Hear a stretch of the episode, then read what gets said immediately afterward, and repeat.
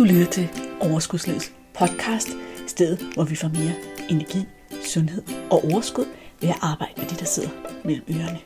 Din vært er life coach og sundhedsundern Malene Dollerup. Lad magien begynde. Overgangsalder. Hvad nu, hvis overgangsalderen i virkeligheden ikke var så slem, som rygterne går? Hvad nu, hvis vi tænker på overgangsalderen som et opgraderingstidspunkt i vores liv, et tidspunkt, hvor vi skal rydde op, hvor vi skal tage vores liv op til overvejelse og opgradere alt det, som ikke virker så godt lige nu. Hvad nu, hvis det bliver en portal til, at vi kan leve vores liv endnu mere helt og fuldt? Overgangsalderen er hot, hot som emne lige nu, hvilket jeg synes er super fedt. Derfor har jeg også glædet mig ekstremt meget til at dele den her podcast episode med dig, fordi jeg lover dig, du vil gå fra episoden både super inspireret og have lært noget nyt om overgangsalder, om dig selv, og måske også om de kvinder, som rundt om dig oplever det på en anden måde. Hej og velkommen til podcasten. I dag der skal vi tale med en fantastisk dame, som jeg har mødt på Instagram og er blevet meget fascineret af, nemlig Pia Maria Manu, som er uddannet komplementær hormonterapeut, stresscoach og holistisk pausementor, som bare nogle af de ting, hun har med sig. Noget af det, jeg er helt vild med, er hendes måde at omtale alle de der problematikker, der er i overgangsalderen. Hun taler blandt andet om magien ved overgangsalderen, opgradering, selvomsorg. Og ud over Instagram, så har hun også en virkelig empatisk, lærerig podcast med navnet Magiske Menopauser. Den skal jeg nok sætte et link til hernede i episodenoterne. Og det er også præcis det, vi skal blive klogere på, vores magiske menopause. Pia Maria, hun har en karriere som jordmor bag sig, og har arbejdet i faget mere end 10 år. Og hun har altid interesseret sig for, hvad kroppen kan, og hvordan alt det der mentale kan spænde ben. Da hun gennemlevede overgangsalderen selv, så savner hun i den grad nogen der til at holde hende i hånden og vise vej. Og det blev starten på den karriere, hun har nu, og det hun laver nu som menopause mentor. Med en uddannelse som både psykoterapeut og life coach bag sig, så var det ligesom en ny karrierevej for Pia Maria, der var født. Og nu har jeg sagt alt det her sådan meget formelle om dig, Pia Maria. Ja. Og så er det jo din tur. Og det jeg jo altid plejer at starte med at spørge mine gæster om, det er, hvad er din sande superpower? Ja, det er jo et sindssygt godt spørgsmål. Og jeg vil sige, hvis jeg sådan skal se på den superpower, som jeg har haft med mig igennem jeg vil næsten sige hele mit liv, så har det været den der evne til at, at være meget rolig og, og meget lyttende, altså, øh, og det er især, da jeg var jordmor, at den kom til udtryk, ikke? det her med at, at være den her klippe for, for kvinder, som er i oprørt hav. Og det kan vi jo være i mange forskellige situationer igennem livet. Ikke? Men det er nok min, min største superpower, det er det der med, at jeg kan, jeg kan stå fuldstændig roligt, og ja, og så kan der falde bomber omkring mig. øh, men jeg har selvfølgelig, jeg har også andre superpowers, men jeg tror, at hvis jeg ligesom skal fremhæve en, så er det den. Det lyder også som en god superpower at have i din Ja, den har i hvert fald været meget handy i, i, dengang jeg var jordmor, fordi det var, det vil sige, det er næsten alt afgørende, at man jo kan bevare roen, når, når tingene virkelig, virkelig mm. er, er kaotiske. Ikke? Ja. Øh, men jeg har også en superpower i, at jeg kan, jeg er meget god til sådan ligesom at se ind til, hvad tingene egentlig handler om. Altså, min intuition, tror jeg, hvad jeg vil sige, det er nok den, der er, det der er en, en superpower, ikke? at jeg kan sådan fornemme meget hurtigt, hvor, hvor det er, at folk har udfordringer henne. Så det sparer jo en masse tid. Det er klart, når du skal jeg kan, jeg kan mærke coach dem, guide dem, vejlede dem. Ja, lige præcis. Ikke? Så, men det er også noget, der er kommet med årene. Mm. Noget, der ligesom er kommet med årene og med erfaringen og med, mm ja, så det tror jeg vil være, hvis nu har jeg, nu har jeg sagt to superpower, så det var det, du spurgte om. Og de fleste har jo et par stykker, så det synes jeg sådan er rigtig godt. Mm. Okay. Jeg har allerede sagt, at du er menopause ekspert, mm. og det er også det, vi skal snakke om i dag. Jeg har godt tænkt mig, at vi ligesom starter helt med basen og afklarer det her, som jeg selv først for nylig har erfaret, nemlig at der er de der forskellige faser af overgangsalderen. Kan du ikke sådan kort forklare os, om de forskellige faser, hvad det hedder, og hvor længe det varer, hvad de gør nærmest. Jo, kan du give sådan en crash altså, man kan sige, at, Ja, fordi det der jo er, er super interessant, det er jo, at rigtig mange kvinder jo møder op til overgangsalderen og er fuldstændig altså, clueless omkring, hvad pokker er det her egentlig for noget, der har, der har ramt mig. Og der er stadigvæk, trods det, at vi lever i det 20. århundrede, utrolig stor uvidenhed om, hvad overgangsalderen er. Øhm, og, det, og det er egentlig øh, det er super ærgerligt, fordi det er egentlig ikke kun os kvinder, der, der ikke ved ret meget. Det er desværre også fagpersoner, så det vil sige, at vi, vi kommer til at befinde os i sådan et, man kan vi kalde sådan et limbo, hvor at, at ingen rigtig ved noget, men, men man, når man er i det, kan man jo mærke det, at der er et eller andet. Ikke? Så det kan faktisk blive sådan meget selvforstærkende ubehageligt, fordi at når man er i noget, man ikke forstår, og ingen andre ligesom kan guide en, jamen altså, så har vi jo ligesom opskriften på noget, der virkelig kan gå hen og støje. Ikke? Men for at, at, at starte med, med starten, så er overgangsalderen jo den periode af livet, som egentlig kan karakteriseres som værende puberteten bare i bakgear. Og, og ja. det er jo, synes jeg er rigtig vigtigt at, at fremhæve, fordi at når vi snakker pubertet, så er der jo ikke nogen, der er i tvivl om, at jamen, det her er jo noget, vi skal igennem. Det kan vi ligesom ikke bare sådan køre udenom, eller være sure over, at vi skal. Det er en naturlig del af livet, og det samme gælder overgangsalderen. Vi kan, altså, den, hele det narrativ, der er omkring, at det er så forfærdeligt, og det er så frygteligt, jamen altså, det er, hvis vi havde samme approach til puberteten, altså prøv at forestille dig, hvordan det ville altså, skabe igen også dønninger ind i, hvordan vi ville have det med den periode. Ikke? Men det er en naturlig del af livet, hvor er vores fertilitet ophører. Og det vil sige, det de fleste godt ved, er jo, at vores menstruation skal stoppe. Men det de fleste ikke ved, er, at der er de her faser længe før, at menstruationen stopper. Og det, der ligesom er definitionen på menopausen, det er, når man ikke har haft sin blødning i et år. Så det er det, man også på lægesprog kalder en retrospektiv diagnose, fordi man kan først konstatere det, når man ikke har haft sin menstruation, altså i det her famøse år. Ikke? Og den dag, du når denne her skæringsdag, altså etårsdagen for, at du ikke har haft blødt i et år, det er den dag, der er menopausen. Og dagen efter, så er du i den fase, der hedder postmenopausen. Post, det betyder efter. Og der er du resten af dit liv. Og det skal jeg nok komme tilbage til. Det betyder ikke, at du skal støje med, med hvad hedder det, ubehag og alt muligt andet resten af dit liv. Men det, som de fleste ikke ved, det er, at der er en fase inden selve menopausen, som hedder perimenopausen. Og perimenopausen er egentlig nok den fase, som de fleste oplever mest ubehag i. Ikke alle, det skal vi også tilbage til, men, men en, en stor del. Og den fase, den begynder faktisk allerede så småt, når vi er i starten, eller i, øh, jo i starten af 40'erne, men kan faktisk allerede begynde at røre lidt på sig i slut 30'erne. For der sker det med vores hormoner, når vi er omkring 35, så begynder de at dale. Altså vores prime time, det er egentlig fra vi er 20 til 35. Det er der, vores hormoner ligger på deres højeste niveau. Og efter 35, så begynder de stille og roligt at dale. Derfor... Kan man sige noget om, må jeg lige spørge, ja. kan man sige noget om den her perimenopause? Mm. Altså nu har jeg hørt noget med, den typisk kan vare op til 10 år. Er der sådan et max min, eller? Nej, det er fordi, det er jo individuelt fra kvinde til kvinde, hvor lang tid den varer. Men det er rigtigt, den kan vare fra, fra 4 til 10 år. Det er ikke til at spå om på forhånd heller. Man bliver mere og mere insisterende på en eller anden måde. I starten ja. kan vi ikke ja. mærke det så meget, så bliver det sådan lidt mere, så bliver det lidt mere, lidt mere. Ja. ja. Men gennemsnitsalderen for, hvornår vi har, hvor vi når menopausen, det er 51. Mm. Og så er der jo spænd ind imellem. Ikke? Nogle mm. har ikke haft deres blødning i, når de er 48, ikke? og det vil sige, at de kan måske være startet allerede i slut 30'erne med at mærke nogle ændringer. Så igen, vi, der er ikke rigtig nogen sådan nødvendigvis nogen sammenhæng i, hvor lang perimenopausen er og fra i forhold til, hvornår den starter for eksempel. Men det, der er vigtigt at vide, det er, at kroppen begynder på de her forvandlinger omkring 35, og så er det så individuelt, hvor meget vi så mærker til de her forandringer. Men det, der jo ofte sker, er, at hvis man begynder at mærke noget i starten af 40'erne, så kan man tænke, altså, det her, det er da mærkeligt, og så går man måske til lægen og spørger, kan det her være noget, der har relation til overgangsalderen? Og det typiske svar er, at lægerne vil sige, nej, det er det ikke, fordi du har stadig din blødning, du er 42, du er alt for ung, det er ikke det.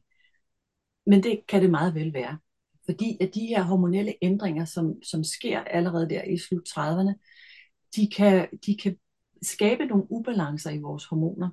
Og det er typisk ubalancer imellem vores kønshormoner, som hedder progesteron og østrogen. Så i, i perimenopausen er det meget almindeligt, at man har en type hormonel ubalance, og jo tættere vi så kommer på menopausen, jo mere nærmer vi os en ubalance helt specifikt i østrogen. Så det er derfor, at de her faser faktisk kan være lidt interessante at dykke ned i, fordi de siger noget om, hvilke nogle ubalancer, der egentlig kan være på spil. Selvfølgelig kan man også teste det. Øh, det kan vi også komme tilbage til. Hvad, hvad vil man typisk gå til lægen med der i, i starten af 40'erne eller sådan noget? Jamen det klassiske, det er for eksempel kraftig blødning. Mm. Altså meget voldsom blødning, det er et typisk tegn på, at man er i en eller anden grad af ubalance i mm. pausen. Kraftig voldsom blødning, altså sådan en, som virkelig, du ved, hvor man skal skifte bind meget, meget hyppigere end før. Ikke? Det kan også være kraftig PMS, altså igen mere end man har haft før. Det kan være migræne, øh, især cyklisk, altså at den kommer sådan i dagene op til menstruationen. Det kan være, at man har øh, spændte bryster, ømme bryster i, i dagene op til menstruationen. Det er sådan de klassiske. Selvfølgelig er det også uregelmæssig menstruation, fordi den begynder jo så småt at ændre sig her i perimenopausen. Og, og det er igen også forskelligt, hvordan vi oplever vores cyklus, hvordan den ændrer sig. Ikke? Nogen oplever, at der ligesom at den bliver uregelmæssig, og at der bliver længere og længere imellem, eller at der bliver at selve cyklusen bliver længere og længere. Så det er igen også individuelt, hvilke nogle forandringer vi specifikt mærker. Men det er typisk, at man går til lægen med en eller anden form for mm, ændring i cyklusmønstret. Ikke? Og det synes jeg nemlig, det var meget godt at få på plads, fordi mange ja. af os, tror jeg, altså sådan den klassiske bevidsthed, jeg har om overgangsalder, det er jo det der med, jamen, så kommer det der tidspunkt, hvor vi får de her svedetur og hedetur, ja. og bliver sådan lidt mere konfus. ja, ikke? Og, og, og, og, det kan jeg også huske, altså det var jo det eneste, min egen, min mor kæmpede rigtig meget med svedetur og hedetur og sådan noget, så, så det kan jeg huske. Ej, det, det, det var en hård en at komme igennem for en. Alt ja. andet, det er jo noget, som i hvert fald for mig først er noget, der begyndte at komme bevidsthed om nu. Ja. Ja. Også fordi det ligesom er oppe i tiden, men det, jeg synes, det er så fint at få netop det der med, jamen, det er meget andet end det. Ja, ja okay. Og, og, og man kan sige, nogle af de andre symptomer, som kan komme i den her periode, det er søvnproblemer. Det er den her følelse af, at ens stresstærskel øh, ændrer sig, forstået på den måde, at man ligesom føler, at man ikke helt kan magte det samme som før. Og det kan man jo ikke nødvendigvis koble sammen med overgangsalderen. Altså at man ligesom naturligt tænker, om det er nok derfor. Øh, og rigtig mange kvinder bliver jo ramt af stress i overgangsalderen eller i perimenopausen. Og jeg tror, der er en meget, meget stor sammenhæng i, at, at vi faktisk ikke har den her bevidsthed om, i hvor høj grad vores stresstærskel bliver påvirket af de her hormonelle ændringer, og at vi så heller ikke justerer efter det. Og det vil sige, at vi, vi tror egentlig, at vi stadigvæk skal kunne det samme, som da vi var i 30'erne for eksempel. Ikke? At vi kommer måske til at køre selv lidt over i denne her fase, uden at vide, hvordan vi egentlig passer på os selv i den her fase. Fordi der er så lidt opmærksomhed omkring, hvad det egentlig vil sige at være i perimenopausen. Men jeg vil faktisk sige, at det, der kan være mest udfordrende, det er faktisk den her periode, fordi det er der, hvor at, at ubalancerne kan være størst. Og jeg siger kan, fordi det er jo ikke alle, der oplever det.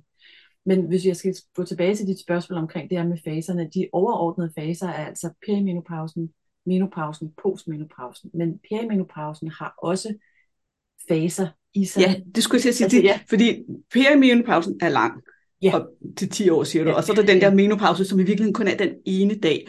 Ja. Og så er der postmenopausen, som så er resten ja. af livet, ja. hvor vi ligesom er nået ja. over, ligesom når vi er færdige med puberteten eller sådan. Ja. Og så kan jeg godt høre, så inde i perimenopausen ligger der også faser. Ja. Og jeg sidder også og tænker, de der midt i 40'erne, det er jo der, hvor rigtig mange af os faktisk har mega travlt med karriere og familieliv, og børnene er ikke store nok til at klare sig selv. Og, og vi får stress, og det har jeg også haft i den alder, uden overhovedet at forbinde det med sådan nogle ting. Altså. Ja. Men livet det, kører jo på 110. Ja, og det er sådan en, en kæmpe, hvad kan man kalde det, et kæmpe hul i vores bevidsthed et eller andet sted. Ikke? At vi slet ikke er klar over, at 40'erne for alle kvinder jo dybest set handler om en, en eller anden grad af forvandling, hvor kroppen så småt er ved at indstille sig på denne her nye tilstand, som den skal leve i resten af livet. Ikke? Lidt ligesom igen, når vi bruger og, og sammenligne med puberteten. Ikke? Og i puberteten er vi jo måske ikke, når vi er teenager selv, men i hvert fald voksne er jo i hvert fald meget bevidste om, at unge mennesker i puberteten skal have lidt mere snor. Altså vi giver dem lov til at sove lidt længere, og vores hvad kalder man så noget, grænse for, hvor meget de kan få lov at flippe ud, den er en lille smule større, fordi de godt er klar over, at puberteten er en periode, hvor at bølgerne kan gå lidt højt. Så vi har en eller anden form for omsorg for de unge mennesker, fordi vi godt ved, at det er en svær tid. Ikke? Og det samme skulle vi egentlig have i forhold til overgangsalderen, at vi på en eller anden måde har en rummelighed overfor, at det er altså en en fase af, af kvindelivet, som, som kræver en del af os, og som også er en tidspunkt, et tidspunkt, hvor bølgerne kan gå højt. Og det er nogle af de gaver, der er ved at være kvinde, det er, at vi lever cyklisk. Altså, at vi har vores månedlige cyklus, hvor vi også har perioder, hvor bølgerne går højere end andre. Og det er en normal del af det at være kvinde, at vores tilstand ikke er lineær. Hvor mens både deres hormonelle tilstand, men også deres, hvad kan man kalde det, ja, deres måde at være i verden på, er en lille smule mere lineær, end kvinder er, hvor vores er meget mere sådan bølgegående, ikke? Altså, og, og især i overgangsalderen, så er det altså virkelig nogle, nogle bølger, der kan gå højt, ikke? Og mange kvinder bliver jo enormt forskrækket over, at det kan være så dramatisk på en eller anden måde, være så kaotisk at være i overgangsalderen, ikke? At det kan føles helt vildt skræmmende, især når man ikke ved, at det faktisk er helt normalt, at det er sådan. Og så er der så også i det her aspekt, at man kan gøre rigtig meget for at mindske, at bølgerne bliver sådan helt ekstremt høje, ikke? Men, men faserne i perimenopausen er jo altså det her med, at man starter med at have få gener og symptomer, som så jo tættere at man kommer på selve menopausen, så tager de mere form af, eller bliver mere præget af, at det er lav østrogen, som kan drille kroppen. Ikke? Så... Og når vi får lav østrogen, så ja. man siger, det er ligesom den næste fase. Den første fase, der hvor vi har få symptomer, og det er forskellige hormoner, der Ja, det er skifter balance. Så ofte, som er, hvad kan man kalde det, det er den, der kan drille os rigtig meget i perimenopausen, fordi vi kan få for lavt progesteron i forhold til østrogen. Østrogen og progesteron skal helst være i et helt bestemt forhold til hinanden, for at vi har det godt. Og når progesteron falder nemlig, hvis man ser på en graf, meget hurtigere end østrogen gør, og østrogen har sådan nogle spikes op og ned, så det falder ikke sådan på samme måde som østrogen, som bare falder sådan jævnt ned. Østrogen det kører op og ned, fordi at det prøver ligesom på at sætte gang i vores ægløsning igen, så vi kan få sådan nogle enormt store udsving i vores, eller i vores østrogen. Og det er det, der skaber den her ubalance mellem progesteron og østrogen. Når vi så nærmer os selve menopausen, så har progesteron som regel fundet sit leje, og ligger stabilt, eller det, har det, det, det er stabilt lavt, hvis man kan kalde det sådan. Ikke? Og når ja. vi så kommer over til selve menopausen og postmenopausen, jamen så har østrogen også fundet sit leje. Så det er ikke sådan, at vi mister vores hormoner helt aldeles.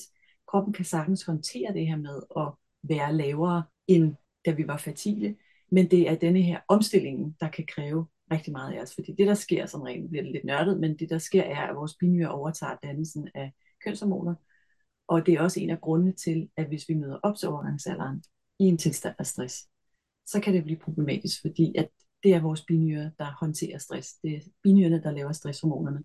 Så hvis de allerede er på overarbejde, og så pludselig skal til at lave kønshormoner også, så har vi balladen. Og min erfaring er efterhånden, at rigtig mange kvinder møder op til overgangsalderen i en grad af stress. I en høj grad af stress. Det tror jeg også.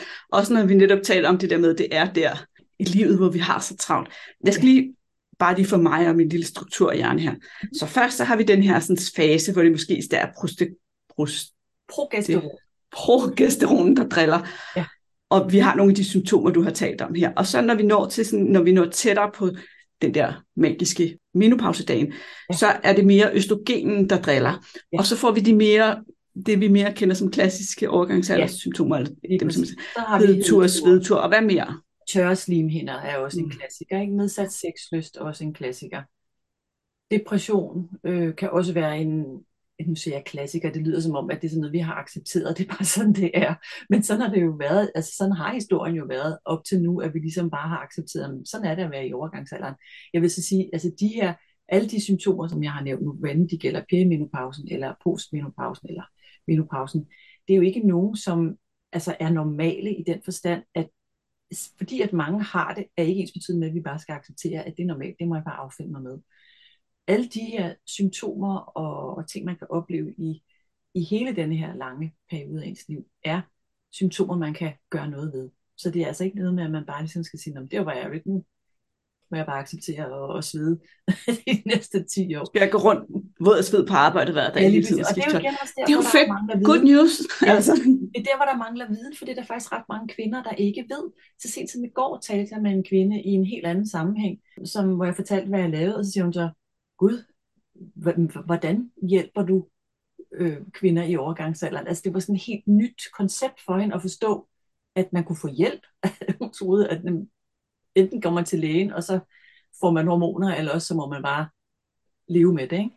Så der er altså stadigvæk rigtig meget uvidenhed om, at man kan gøre virkelig, virkelig, virkelig meget for at, at undgå alle de her gener og symptomer, der kan følge med. Ja, og vores læge fortæller os det måske heller ikke rigtigt. Altså jeg kan huske, at jeg spurgte min læge her for nogle år siden, er jeg så på vej i overgangsalderen? Og så tog hun en eller anden blodprøve og sagde, nej, nej, Nej, altså. og det er jo det, der er, og det er derfor, at det kan blive sådan lidt...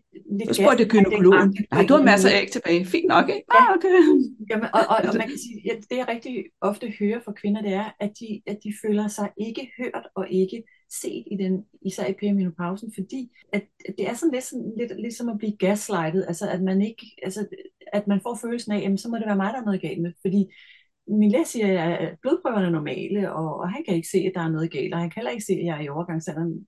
Men så er det jo mig, så jeg må jeg være ved at blive skør. Ikke? Og det er igen den der forfærdelige uvidenhed, som rammer os kvinder ved at konsultere mennesker, som vi jo et eller andet sted har tillid til, og som vi tror ved rigtig meget om, men som desværre ikke gør det. Og jeg er ked af at sige, at det her gælder faktisk også gynekologer, fordi gynekologer er specialister i alt omkring kvinde livet, havde nær sagt, altså kvindeunderlivet skulle man jo nærmere kalde det, ikke?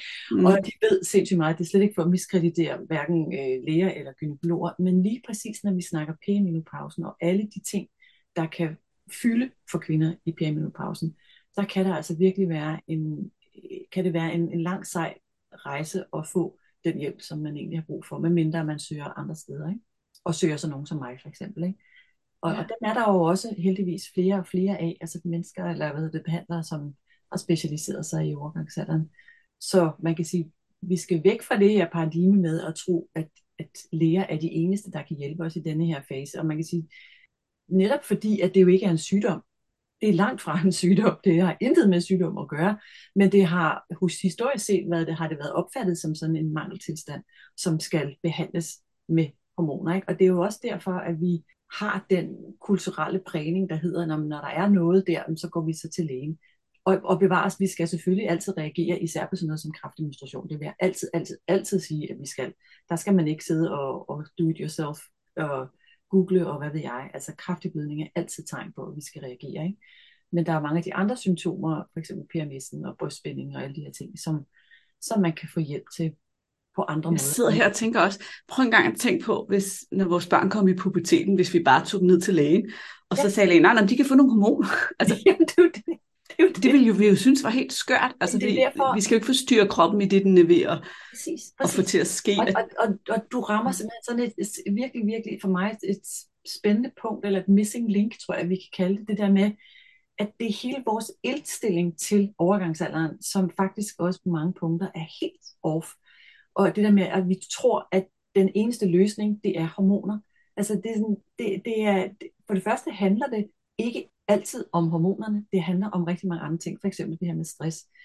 Og for det andet, når vi tror, at det kun handler om hormoner, så misser vi pointen i dels, hvad det er for en proces, kroppen er i. Vi kan faktisk komme til at hælde brænde på bålet, det er sådan noget helt andet.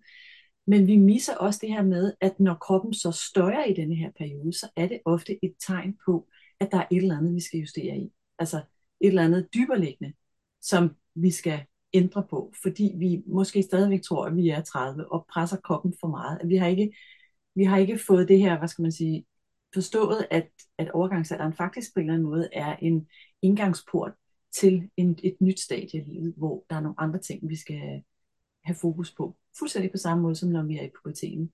Altså det ville heller ikke give mening, at vi, at vi tog vores legoklodser og, og Barbie-dukker med ind i voksenlivet. Altså, det er sådan et lidt skørt billede, men det er bare for sådan at sige. Der er nogle ja. ting, vi også efterlader, når, når vi går fra puberteten og ind i voksenlivet. Ikke? Der er også nogle ting, vi skal omstille os med i forbindelse med overgangsalderen. Når vi er ved at opgradere til ja. new level. Jeg kan yes. godt lide det der, vi opgraderer. Og vi, ja. ja, og narrativet er jo, at det er en, en, det modsatte. Ikke? Mm. Hvis man går ind i mange Facebook-grupper, der handler om overgangsalderen, så handler det jo rigtig meget om øv, øv, øv, og den F overgangsalder, og kunne ja. vi bare blive fri for den, og alt muligt andet. Og det er bare så ufattelig ærgerligt. Jeg havde faktisk en klient for ikke så længe siden, som havde meldt sig ind i sådan en gruppe, og som måtte melde sig ud lynhurtigt, for hun blev simpelthen så deprimeret over den tone, der er derinde. Altså den måde, vi omtaler det på. Og jeg synes, det er så trist, fordi tænk, hvis vi også omtalte puberteten på den måde. Den, altså, tænk, hvis der blev Facebook-grupper for, hvor forfærdeligt det er at være puberteten. Altså, det er jo fuldstændig... Altså, jeg synes, det er så... Jeg forstår godt, at vi har brug for at lave de her communities og tale om det. Det er sindssygt godt, der er kommet så meget opmærksomhed, bevågenhed og støtte omkring det. Men jeg er ked af, at vi laver støttegrupper for at sidde og fortælle, hvor forfærdeligt det er at være kvinde. Det synes jeg er trist. Jeg synes, ja. det er trist, at vi ikke på en eller anden måde omfavner, at det her er en virkelig, virkelig spændende del af kvindelivet, som vi kan komme igennem på en virkelig, virkelig, virkelig interessant og meget opløftende måde. Men det kan vi altså kun, når vi har det mindset og har de briller på. Ikke? Mm. Hvis vi sidder og, og pærer rundt i, hvor forfærdeligt det er, og synger sange, sange om det sammen med alle mulige andre, jamen så bliver det jo en selvopfyldende profeti. Altså det ved du også, når vi snakker mindset, hvor meget, mm. og det har man faktisk lavet studier omkring, det her, hvor, meget mindsetet betyder for, hvordan vi har det. Og det er ren biokemi. Det er ganske enkelt ren biokemi, fordi hvis vi sidder og er øv over noget, og fokuserer på, hvor skidt og dårligt det er, det skaber stresshormoner. Og når kroppen er smækfyldt af stresshormoner og øvfølelse, jamen det påvirker vores hormoner. Og det er så jo også et af de steder, som er et missing link, det er det her med, hvor meget vores hormoner spiller sammen med vores nervesystem. Vores nervesystem er jo en del af vores mindset, eller som bliver påvirket af vores mindset, vores tanker og vores følelser. Ikke? Mm. Så det er derfor, det er så vigtigt at forstå alle aspekterne af overgangsalderen, og ikke kun se det som en fysisk begivenhed, som handler om hormoner. Ja, og det er der, hvor det der holistiske også kommer ind. Ikke? Altså nu har du ligesom valgt et holistisk menopausementor. Ja. Og det der med både at se på alt det mentale, alt det, der sker op i hovedet, og hvordan det påvirker os, og så samtidig også vide, jamen, der er også noget, vi kan re- regulere på i forhold til, hvordan vi behandler os selv, og hvad vi putter ind på os, og hvad ja. vi gør. Og det får mig også til, altså, nu sidder vi og bliver enige om, at vi skal ikke tænke det som noget forfærdeligt, og vi skal være positiv over for, at vi er i den her sådan, opgraderingsalder. Men hvis nu det var mig, der var badet i sved hele tiden og havde migræner og alt det her, og ikke kunne sove, så ville jeg måske nok sidde og tænke, de der to damer inde i den der podcast der, ikke? de kan da rende mig noget frygteligt. så altså, er det muligt at gøre noget ved det? Ja. Alt sammen. Ja, og jeg vil sige, at jeg, der er faktisk ret mange, eller ikke mange, men der er nogen, der bliver provokeret af min tilgang til overgangsalderen, fordi de øh, jo ikke kan genkende det, jeg beskriver, at det kan være magisk, og det kan være fantastisk. Men jeg vil så til det sige, min egen overgangsalder startede jo fuldstændig kaotisk, og altså, jeg plejer at beskrive det som, at jeg blev kastet ud på åbent hav og, og ved at drukne. Jeg kunne ikke se land. Så jeg ved udmærket godt, hvordan det kan føles. Jeg ved udmærket godt, hvor svært det kan være, og hvor frustrerende og, og bøvlet det er. Og jeg har stadigvæk hedetur. Jeg har lært at være okay med mine hedeture, fordi jeg ved, hvorfor de kommer. Og jeg ved, at de er et tegn fra min krop om, at jeg har enten lige været lidt for uopmærksom på, hvad jeg har puttet ind på os, eller jeg har måske lige lidt for meget stress på tallerkenen også. Ikke? Så, så jeg ser mine symptomer som en GPS for, at der er steder, jeg skal justere og omrokere. Ikke? Og min historie er jo, at jeg har fået fjernet hele mit underliv, så, så min overgangsalder har været en lille smule anderledes, måske en lille smule mere hæftig end de fleste andres, fordi at jeg, jeg har ingen, altså jeg har ingen hormoner whatsoever, fordi jeg ikke har min æggestok. Ikke? Så jeg har på en eller anden måde altså accepteret, at det er sådan, det er at, at være her, og jeg ved, at det på et eller andet tidspunkt, så, så holder det op. Ikke? Men jeg vil sige, at jeg forstår godt, at, at kvinder kan føle sig provokeret af, af denne her sådan lidt positive tilgang. Og, og man kan sige, at det er jo et valg, om vi ønsker at være nysgerrige og åbne over for, at der kunne være nogle muligheder, som vi ikke har set eller ikke har fået øje på i vores, hvad kan man kalde det, i, i den tilstand, hvor vi synes, at det er noget møg. Ikke? Fordi man kan sige, at i det øjeblik, at man åbner sig op for at være nysgerrig og åben, jamen så åbner man også op for en helt anden energi, kunne man godt kalde det, en anden tilstand, også i nervesystemet. Fordi når vi er i denne her tilstand, hvor vi siger, nej, jeg synes, det er noget lort, jeg synes, det er, jeg undskylder, at jeg bruger den slags ord i din podcast, jeg synes, det er noget møg, altså det er forfærdeligt, og det er frygteligt en værste periode af mit liv. Hvis, hvis du tænker på, hvad der sker sådan rent energetisk i din krop, når vi har den slags tanker og følelser, det lukker og blokerer.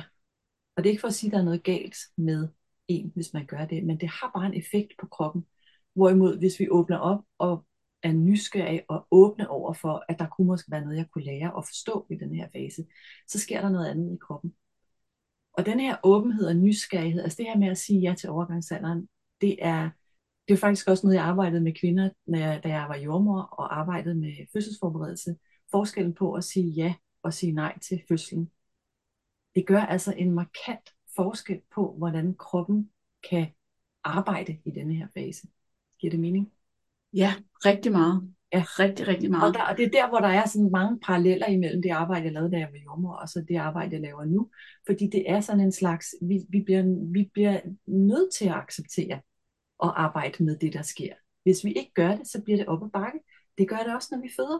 Jeg så det jo igen og igen og igen. Kvinder, som ikke havde været gået på til fødselsforberedelse, var bange for at føde, og som modarbejdede kroppen. Altså kroppen ved godt, hvad det er, den skal. Vores opgave er, når vi er i de her store forvandlinger, både pubertet, fødsel, overgangsalder, at give plads og give kroppen lov til at gøre det, og ikke modarbejde det. Have tillid til, at den ja. ved, hvad der skal til. Ja, ja. Og desværre, så ser jeg bare rigtig tit det der, at vi kommer til at uvidenhed og modarbejde det, der sker og skal ske. Og det er rigtig trist, fordi det gør, at rigtig mange kvinder kommer til at lide unødigt meget i deres overgangsalder, og også i deres fødsler for den sags skyld. Men nu er det overgangsalderen, vi snakker om fordi vi ikke forstår det her samarbejde med kroppen, og hvordan vi, hvordan vi er med vores krop i de her forvandlingsprocesser. Og det er jo også der, hvor vi virkelig møder vores krop, forstået på den måde, at mange af os har jo på en eller anden måde måske ikke det bedste forhold til kroppen, men det går jo fint i hverdagen at have denne her detachment, fordi det, det fungerer, og vi fungerer i livet, men når, når de her store forvandlinger sker, så er det, at tingene bliver sat ret meget på spidsen, fordi det er så kropsligt, som det er. Så vi kan ikke løbe for kroppen i den her periode.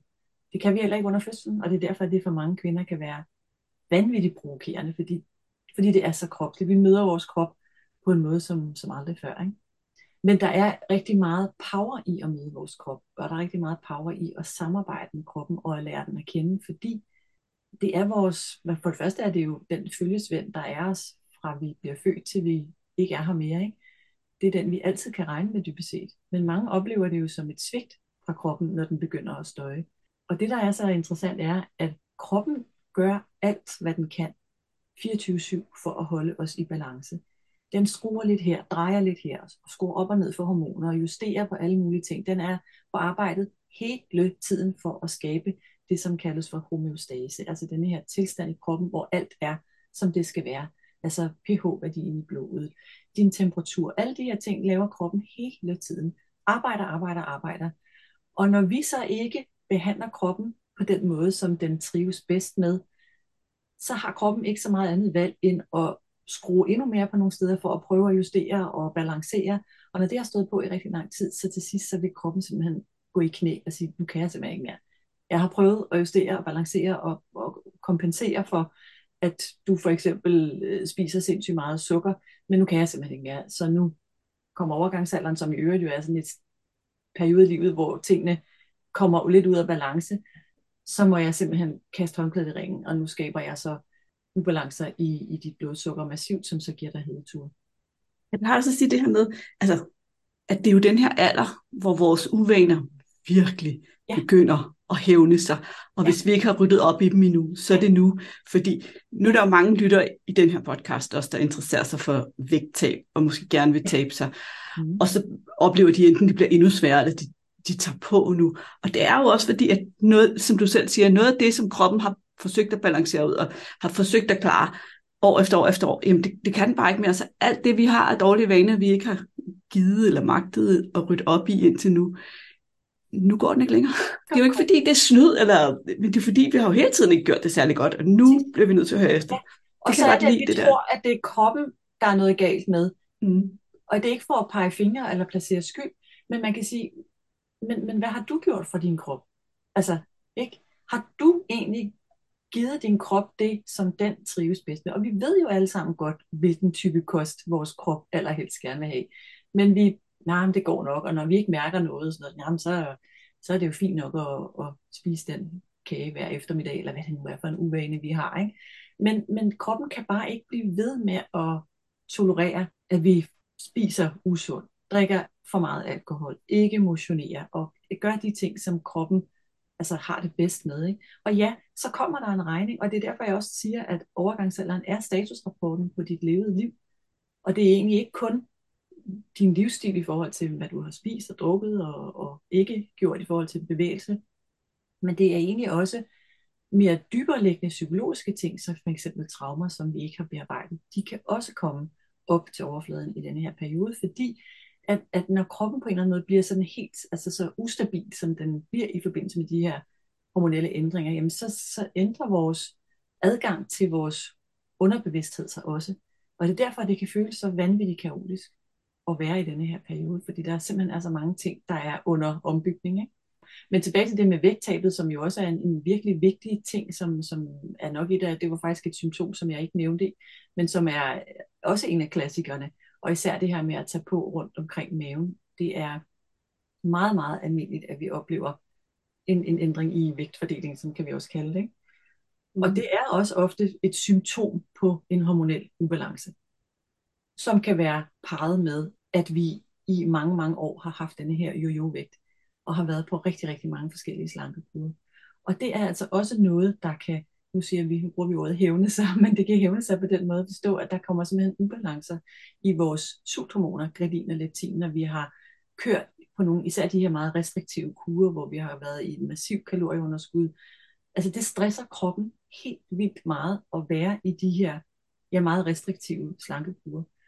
Og når vi så møder op til overgangsalderen og har det med i bagagen, altså en krop, som har været på de her meget hæftige slankekurer, eller hvis vi har fastet meget, og, og samtidig også har været stresset af andre årsager, altså, jamen, så har vi altså virkelig en cocktail, der siger spar 2, som gør, at vi faktisk kan blive det, man kalder for vægttabsresistent. Altså at uanset om vi nærmest ikke spiser noget, så kan vi ikke tabe os. Og det er simpelthen, fordi kroppen er i sådan en undtagelsestilstand, fordi den, den tror, at der er, lige om lidt, så bliver der hungersnød. Og det vil sige, så gør den det, som den er programmeret til, den pakker fedt, fordi der skal være noget til, når det bliver hungersnød. Og det er der, hvor hvis vi vil ændre noget, så, vi, så, så, så er vi også tvunget til at gå ind ja. og rydde op og kigge på alle de her ting, ja. som du også siger, alt det vi ikke har dealet med indtil nu. Ja. Det er nu, så vi kan have tillid og sige ja, og gå ind i det, som ja. du siger, invitere til, i stedet for men også at have modstand forstå, og kæmpe mod os selv. Ja, men også at forstå i hvor høj grad, at stress for eksempel har betydning for, at vi tager på. Og at vi faktisk, altså, nogen, altså når jeg eller snakker om kost med mine klienter, så snakker jeg faktisk om for eksempel det der med, hvor vigtigt det er at få nok mad. Altså, vi snakker ikke om kalorieunderskud, og især hvis der er ubalancer i stresshormonerne, det er jo også noget, jeg tester. Hvis jeg kan se, at, at faktisk har vi at gøre med en kvinde, som har så store ubalancer i sin dannelse af stresshormoner, sådan så er hendes døgnrytme i forhold til stress, altså kortisol har en helt specifik øh, rytme for, hvordan den udskilles i løbet af døgnet. Hvis den er helt whack, jamen så er det værste, hun kan gøre, det er faktisk overhovedet at tænke i slankekur. Og, ja, fordi og, det der kaloriemangel i virkeligheden også stresser og bidrager. mere, og det vil sige, så kommer du til, så vil det ikke, det vil ikke hjælpe, det vil kun skabe stress. Mm. Så man kan sige, det som man faktisk kan opleve er, at når man får arbejdet med sin stress, og, og det der trigger ens stressrespons, at det i sig selv faktisk kan gøre, at vi taber os. Og det er jo sådan et helt nyt paradigme, ikke? Altså, og, fordi vi er så kodet med, at det handler om kalorier ind, kalorier ud, altså, og bevægelse. Ikke? Og så oplever jeg også nu, hvor jeg har arbejdet med det her med, med vægttab, min, min målgruppe er jo især kvinder fra 40 og op. Altså, at vi også på en eller anden måde lidt er kodet til det hele. Skal sådan, altså, det skal lidt være en kamp. Vi ja. skal ligesom kæmpe lidt for det, og uha, og, og det er sådan lidt modsætningen af det, du også sidder her og siger det her med, jamen, vi, skal, vi skal faktisk have ro på, og selvomsorgen, som det der magiske kodeord, vil hjælpe os meget mere, end at fortsætte med at kæmpe og knokle og alt det her. Ja, lige præcis. Faktisk handler overgangsalderen rigtig meget i min optik om det her med at give slip, faktisk. Altså, hvis man ligesom skulle kalde en over, eller have en overskrift på, altså jeg holder op med at kæmpe og give slip give slip på alt det, vi tror, vi skal, og alt det, vi skal leve op til, og altså give slip og egentlig bare lære os selv at kende på ny. Hvis kvinder forstod det, så ville de have det meget lettere i deres overgangsalder. Men, og det er så meget lettere sagt end gjort, ikke? Så vi skal forstå, at vi er på vej til ligesom at blive nogle vise gudinder, og det handler også om nogle gange at give slip og bare tro på, at vi har det, der skal til. Ja, Kroppen mm. ved godt, hvad det er, den skal. Og den har alle ressourcerne til det, med mindre selvfølgelig, at vi er mødt op til overgangsalderen i en massiv enten ubalance, mange kvinder møder faktisk op til overgangsalderen i hormonel ubalance uden at vide det, og, eller at vi møder op til denne her, til overgangsalderen i, i massiv stresspåvirkning fra alle mulige andre ting, som ikke har noget med overgangsalderen at gøre. Og så er det, at så vælter korthuset, når, når hormonerne så begynder at, at rykke lidt rundt. Ikke? Ja. Jeg får lyst til lige at indskyde, at Pia Maria og jeg, vi har jo også lavet en podcast sammen over på hendes podcast, Magiske Menopause, der handler om at ændre vaner og arbejde med sine vaner. Og nu snakkede vi netop om det her med alle de uvaner, vi har med ind. Så hvis du vil høre mere, så ligger også et link til det i episodenoterne. Og så tror jeg lige, at jeg får lyst til at samle op på mit spørgsmål omkring det her. Hedetur, svedetur, tørre slimhinder, depression, vægtdøgning, alt det her. Der kan gøres noget nu ved jeg ikke, om gøres noget ved det rigtige, er det rigtige ord, men hvis vi har tillid og vil lytte til vores krop, så er der ligesom noget at gøre ved det hele. Ja, altså man kan sige, mindset er en vigtig, vigtig, vigtig faktor for, hvordan vi kommer igennem overgangsalderen. Det er punkt et. Punkt to er, at der er jo selvfølgelig nogle helt lavpraktiske ting, vi kan gøre. Og der kan vi ligesom dele det ind i nogle forskellige, hvad kan vi kalde det, øh, approaches, fordi man kan sige, der er der er hele den del, der hedder at arbejde med ens livsstil, altså kigge ind i, hvordan spiller din kost ind i, i hvordan du har det. Og der er ingen tvivl om, at der er visse former for fødevarer, som kan trigge overgangsaldersgener mere end andre. Og for eksempel ved vi, at sukker for eksempel, og det er det, jeg også sagde før, sukker er faktisk en af de største rudårsager til, at vi får hedeturen. Og det er det, der ligesom er så interessant. Og i det har jeg også oplevet med nogle af mine klienter. Hvis de holder ja. op med at, og du ved, leve i det der sukker hver dag, ja, ja. Så, så, så vælger de også tilbage, jamen ved du hvad, det er min hedetur eller svedetur, ja. de er på et helt andet niveau nu. Præcis, ja. Mm. Og det er fordi, at, jamen det er der mange nørdeforklaringer omkring, men det er fordi, at blodsukkeret har stor betydning for, for, for hedeture, og det er derfor også, at alkohol for eksempel også kan have en betydning for hedeture, fordi at alkohol jo også får vores blodsukker til at stige. Ikke? Så mm. det her med at, ligesom at få kigget på, på livsstilen, og der er det egentlig, det er både kost, det er bevægelse, det at have en anden form for motionsrutine, som afhængig af, hvordan ens stressniveau er, det er i øvrigt også super, super vigtigt. Er man topstresset, så er det ikke der, man skal have noget med høj puls og høj intensitet.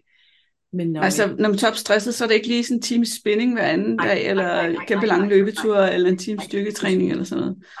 Nej. Så har vi over i, i yoga, pilates, noget der er meget mere blidt gåtur, mm. afhængig af igen også graden af stress. Ikke? Men udover det, så har de flere, det har vi jo lige næsten alle aldre, men, men det er rigtig fint at have en eller anden form for styrkende element også, ikke? Ja, Gået for noget styrketræning. Ja, styrketræning er især vigtigt i overgangsalderen, fordi at det er der igen også flere årsager til, fordi det øger vores, det der kaldes for vores insulinfølsomhed når vi bygger muskler. Øh, det har stor betydning også for testosteron, som vi jo også bliver påvirket af, fordi testosteron, selvom det er det mandlige kønshormon, har vi det også, bare ikke i store mængder, som mænd har, men det falder også og kan også have et impact på vores velbefindende, især i forbindelse med slimhinder for eksempel også, og det kan også have en betydning for vores humør og vores sådan, følelse af motivation og drive.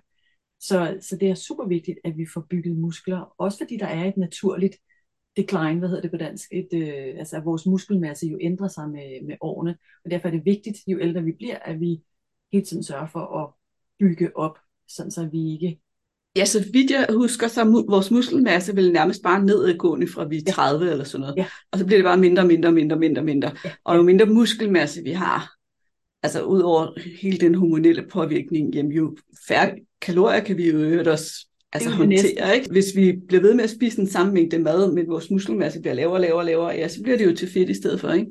Lige præcis. Og det er derfor, det er også for blodsukkerets skyld er rigtig, rigtig vigtigt, at vi har den her muskelmasse, fordi at jo flere muskelceller vi har, jamen jo bedre kan vi omsætte det sukker eller de kulhydrater, vi spiser. Ikke?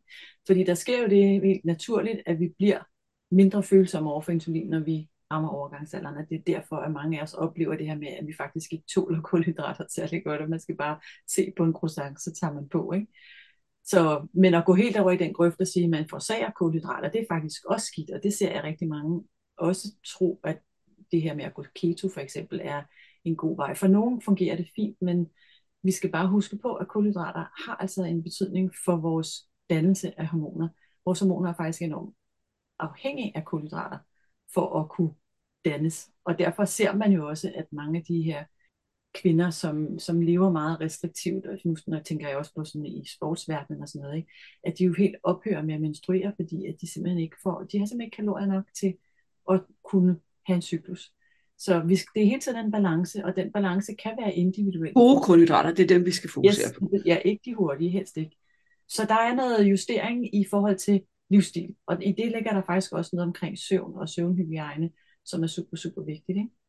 Så er der det, den, den anden vej, man kan gå, som så er at, at teste hormoner, altså via spyttest, som jeg arbejder med, hvor vi går ind og kigger på dem, hvordan er hormonerne, altså hvordan ser de ud sådan sort på hvidt, hvor ligger de henne, og det er jo selvfølgelig altid en, altså man kan sige et her og nu billede. Som jeg skulle til at sige, fordi hvis det hele tiden ja, står og justerer lidt, men det kan I, godt give et billede. Lytteren jo ikke se, at jeg laver hænder op og ned, men, nej, men nej. så får man et øjebliksbillede. Ja, men det kan ja. godt give en pejling på, hvordan det ser ud, fordi det er som regel ikke sådan, at det ændrer sig markant fra den ene dag til den anden, men vi får et billede af, hvordan det ser ud. Og så kan man ud fra både de symptomer, man har, og spyttesten, sige noget om, hvad er det, din krop specifikt har brug for. Og der taler vi så ind i tilskud. Det kan være mineraler, vitaminer, men det kan også være urter, som kan gå ind og støtte kroppen der, hvor den er. Og der kan man for eksempel jo hjælpe kroppen, både i forhold til, hvis man har meget belastning på sine binyrer, altså er meget stresset og har nogle binyrer, som er, er virkelig, virkelig på overarbejde. Ikke? Det kan også være øh, tilskud, der går ind og støtter i forhold til progesteron og østrogen, men som ikke er hormoner, men som er urter, som man ved har en gavnlig effekt på dannelsen af de her hormoner. Og, og er det bedre, altså nu ved jeg godt, nu er du uddannet komplementær hormonterapeut. Ja. Og, og der er vi jo ude i at bruge urter og sådan noget til at skabe ja. det der. Er det efter din overbevisning bedre at bruge urter til at støtte det, end det er at bruge hvad det andet, alternativ kunstige Det kommer an på hormoner. situationen, for jeg har haft kvinder, altså det der er i, kvinder opsøger jo oftest først sådan en til mig, når de har været hos lægen og støtte panden mod muren i overvis. Så det vil sige, at de er ofte nogle gange meget tynd slidte og har det rigtig, rigtig, rigtig dårligt. Og, og så det er altid en opvejning, men kvinder, som virkelig, virkelig, virkelig har det skidt, der synes jeg ikke, at vi som sådan skal starte ud med at prøve urter af, og ligesom du ved på den måde, altså der vil jeg anbefale nogle bioidentiske hormoner. Ikke? Og jeg kan ikke udskrive østrogen, og jeg anbefaler det egentlig heller ikke, fordi vi jo ikke rigtig ved, hvordan østrogen opfører sig i kroppen, men progesteron derimod, progesteroncreme, det kan jeg godt finde på at bruge som first choice med en, som virkelig har det skidt. Ikke? Men hvis det er en, der er sådan mere moderat påvirket, der vil jeg sige, der vil jeg altid anbefale, at vi starter med at rette op på de ting, som, som vi kan se er i ubalance. Fordi man kan sige, det ene, det går sådan set hånd i hånd. En kvinde, som har det rigtig dårligt, det, hun får selvfølgelig også vitaminer og andre mineraler. Som, Men der er lige brug for noget førstehjælp. Man skal ja, lige stoppe ulykken, eller hvad man kan sige. Hvis det handler for eksempel også om at lave nogle ændringer i sin livsstil, så kan det ikke nytte noget, at jeg kommer og fortæller, at prøv at høre, du skal spise mange flere grøntsager, og det skal være den og den slags. Og det har man simpelthen ikke overskud til. Altså, der er simpelthen ikke kapacitet til det. Der skal vi først hen og skabe noget overskud, give noget energi på kontoen, før at vi kan gå ind og arbejde med nogle andre ting. Ikke? Så det er altid en individuel vurdering. Og det er også derfor, der er ikke en one size fits all i det her. Men den generelle holdning er, at vi skal starte med at rette op på de ubalancer, der er. Og det kan man rigtig godt gøre via naturlige tilskud, fordi at det jo oftest nogle gange er det, som kroppen har forsøgt at fortælle, altså at det er det, der er problemet. Så hvis vi bare starter med at give bioidentiske hormoner, så overser vi måske, at der for eksempel, at man mangler D-vitamin. Det er jo sådan en meget basal ting, men som kan give faktisk rigtig mange problemer. Ikke? Så man kan sige, at jeg er slet, slet ikke modstander af bioidentiske hormoner overhovedet, men jeg ser det som last resort, kan man kalde det. Altså det er den sidste del, vi tyrer til, fordi min erfaring er, at vi kan komme sindssygt langt med alle de her andre ændringer. Og inden i det skal vi jo også huske på, at jeg også, også arbejder med de sådan mere psykologiske faktorer, som kan gå ind og påvirke vores, for eksempel vores stressniveau. Fordi jeg har et rigtig godt eksempel fra en klient, jeg havde for noget tid siden, som kom til mig, og som, øh, som havde det rigtig skidt i sin overgangsalder, havde vanvittigt mange hedeture og sov dårligt om natten. Og da vi så kom til det her punkt, for jeg går altid ind og snakker om, hvordan har du det i dit liv, sådan i almindelighed? Hvad sker der? Altså, hvad, hvad optager dig? Sådan noget. Så fortalte hun, at hun faktisk øh, havde en affære med en, en mand, og var selv i et ægteskab. Og, og hun var så meget i tvivl om, om hun skulle vælge den ene og den anden, og, og stod i sådan et meget vemmeligt sted dybest set, fordi hun havde vanvittigt meget skyldfølelse, men var samtidig vanvittigt forelsket. Så det var så meget følelsesmæssigt en kæmpe rusjetur, hun var i. Og hun var faktisk af den årsag topstresset. Hvor jeg sagde til hende, prøv at vi kan sagtens give dig en masse tilskud, og vi kunne også se og måle, at der var ubalancer i hendes hormoner. Men så længe at denne her uafklarede situation er hendes virkelighed, så kan jeg jo fylde nok så mange tilskud på hende, det vil jo ikke hjælpe. Og det er derfor, vi hele tiden skal tage helheden ind, og det er derfor, jeg siger, at vi kan simpelthen ikke undgå at, altså det er the missing link at have, hvad der foregår i vores psyke og vores nervesystem, fordi de hænger, vi kan simpelthen ikke adskille det fra vores hormonsystem. Og vi skyder os selv i knæet, hvis vi tror det, fordi at hun havde jo ikke fået effekt af noget som helst på den lange bane, hvis ikke hun havde gjort et eller andet med den her situation. Ikke? Så det er bare et eksempel, et legalt eksempel, men det er bare for at sige, at, at vi bliver simpelthen nødt til at tage den del med ind i, og når vi gør det, så er det, at vi kan få den her langtidsholdbare balance og få det sindssygt, sindssygt godt i vores overgangsalder, fordi det jo også er en eller anden måde at tage ansvar for hele vores velvære. Ikke?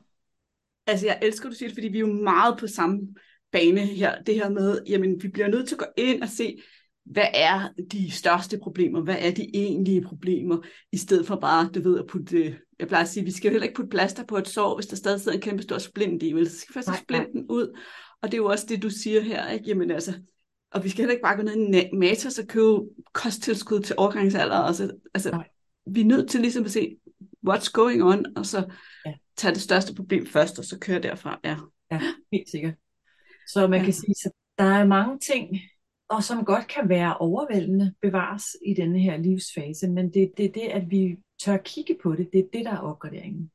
Det er det, at vi tager vores liv op til revision og skiller os af med det, som ikke længere fungerer for os, tager os af de ubalancer, der er, hvis vi ser på det på det fysiske plan, men også skiller os af med adfærdsmønstre, som ikke tjener os mere. Ikke? Og der er noget af det, som jeg arbejder rigtig meget med kvinder om i i, i min klinik, det er det der med, altså for eksempel de her adfærdsmønstre som perfektionisme, pleaseren og alle de roller, vi som kvinder tror, at vi skal have for at være gode kvinder, at vi på en eller anden måde tager dem op til revision også. Men er det virkelig nødvendigt at være der for alt og alle? Og er det virkelig nødvendigt at levere 120 procent altid? Altså ligesom stille spørgsmålstegn ved de ting, som faktisk går ind og, og påvirker vores stressrespons det er sindssygt, sindssygt vigtigt. Og så er der jo også et, hele det spirituelle aspekt, som jo også er en vigtig del at tage med ind i det, det der med, hvad er meningen med mit liv? Det er der også rigtig mange kvinder, der ligesom møder det spørgsmål i denne her livsfase, ikke? fordi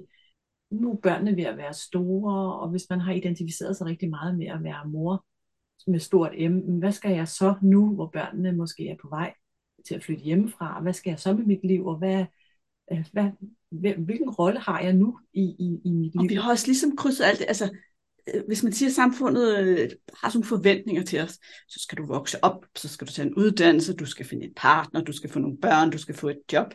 Ja. Hak, hak, hak. Nu har jeg ligesom ja. opfyldt to-do-listen. Hvad er der nu? Hvad så? Ja. Og det kan nogen for nogen virke ekstremt overvældende, så det er jo også vigtige snakke at have og spare med nogen om omkring det her med, jamen, hvordan vil jeg egentlig gerne have at resten af mit liv skal være, altså nu hvor jeg faktisk har mulighed for selv at, at designe det. Så der er meget livsdesign i også, kan man egentlig godt sige, ikke?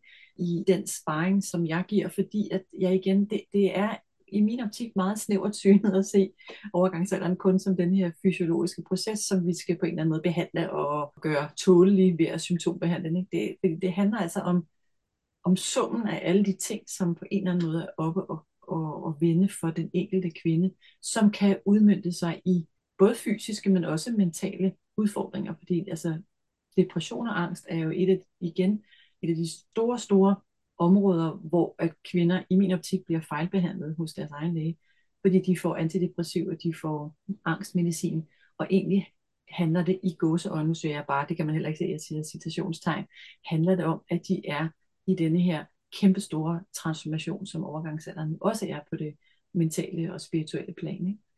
Og det at være i transformation er per definition hårdt. Ja. Angstkrævende eller angstskabende.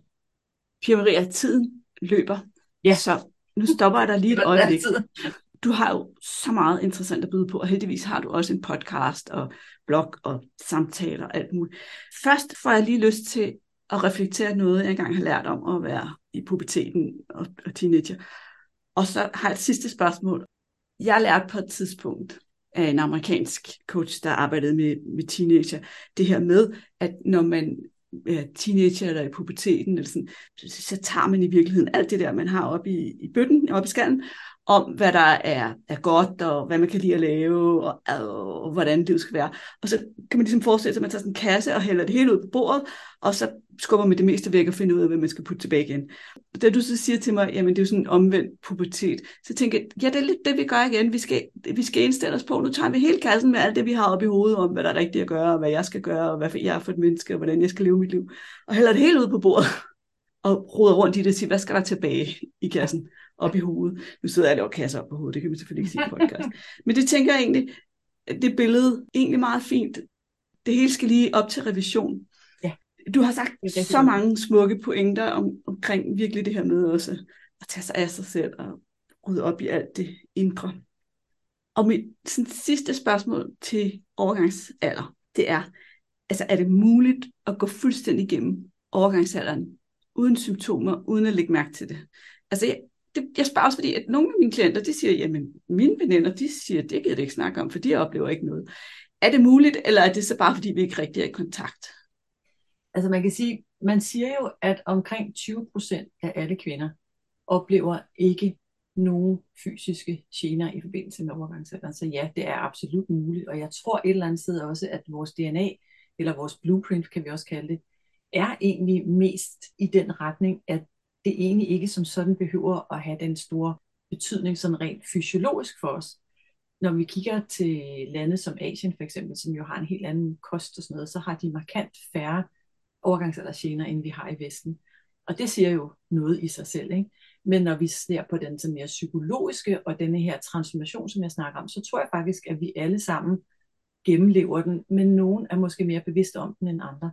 Og, og når jeg snakker transformation, så kan det jo også være det her med, at vi oplever nogle store skift af anden karakter, altså for eksempel stresssygemelding, eller jobskift, karriereskifte, flytning, skilsmisse. Det er alt sammen noget, der kan ligge inde i denne her transformation også, hvor vi på en eller anden måde gør op med noget, som ikke skal med ind i den næste fase. Og på det mentale plan, så igen, vi kan jo ikke ikke gå igennem puberteten. Forstår du, hvad jeg mener? Altså, det, vi, vi, vi gennemlever alle sammen skiftet fra barn til voksen, og vi gennemlever alle sammen skiftet fra at være fertile til ikke at være fertile, og til at gå over til at blive den, den kloge kone, som vi også kan kalde det. Ikke? Så vi gennemlever det alle sammen, men det er et spørgsmål om, hvor meget vi så registrerer i det. Ikke?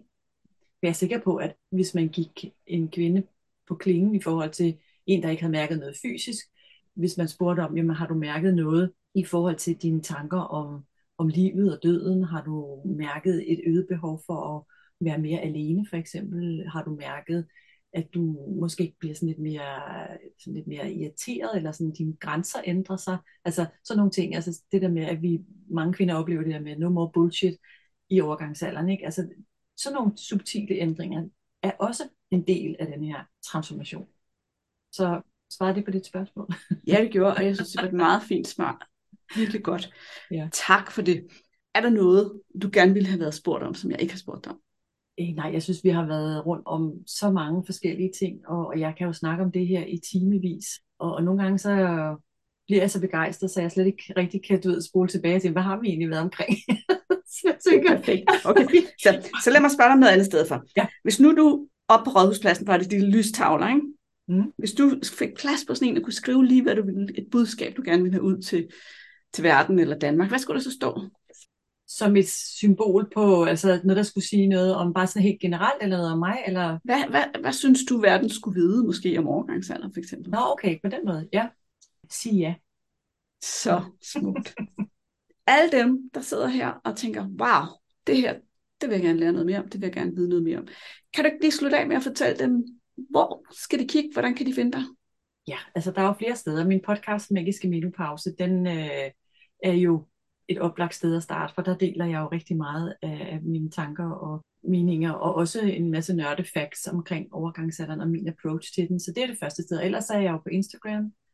Og, ja, det var det, vi fandt hinanden jo. Ja, lige præcis. Og så har jeg en lukket Facebook-gruppe, som hedder Magiske Menopause. Den kan man altid også søge om optagelse i. Og så har jeg jo selvfølgelig min hjemmeside og mine forløb, og inde på min hjemmeside har jeg også nogle gratis ting, man kan hente, hvis man også gerne vil dykke ned i, i nogle af de her aspekter af, af overgangsalderen. Ikke? Så der er mange steder, man kan ja, gå ind og, og begynde at, at snuse og, og blive klogere.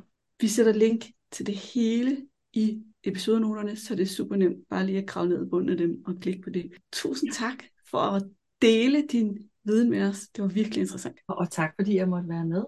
Nå, kære lytter, hvad siger du så? Var det ikke bare virkelig lærerigt og interessant? Nu skal du ikke snyde dig selv for at lige tjekke episodenoterne og finde de links, jeg har lagt. Alt omkring Pia Maria, hendes podcast og alt, hvad hun ellers nævnte goodies, finder du dernede. Jeg har også lagt et par andre anbefalinger til episoder, som du kan læne dig op af, når du har fået al den her information. Jeg har personligt glædet mig rigtig meget til at sende den her podcast episode på banen, fordi jeg har nogle veninder, som jeg helt klart skal opfordre kraftigt til at lytte med, så vi kan have nogle gode samtaler om det, som der kommer frem i den her podcast. Og måske har du også nogle veninder, som du kunne have lyst til at tale med om alt, hvad du lige har lært. Så gælder det selvfølgelig om lige at sende podcast-episoden videre til dem. Og brug det som udgangspunkt for en super god og personlig snak næste gang I ses. Kan du have det så godt, til vi hænger ud i dit øre igen. Hey, inden du løber, glem ikke at abonnere på podcasten, så du ikke går glip af en eneste episode. Og skulle du have fingre i den gratis videotræningsserie Vægtab med din hjerne, så smut ind på overskudslivet.dk videoserie, så lander den første video i din indbakke i dag.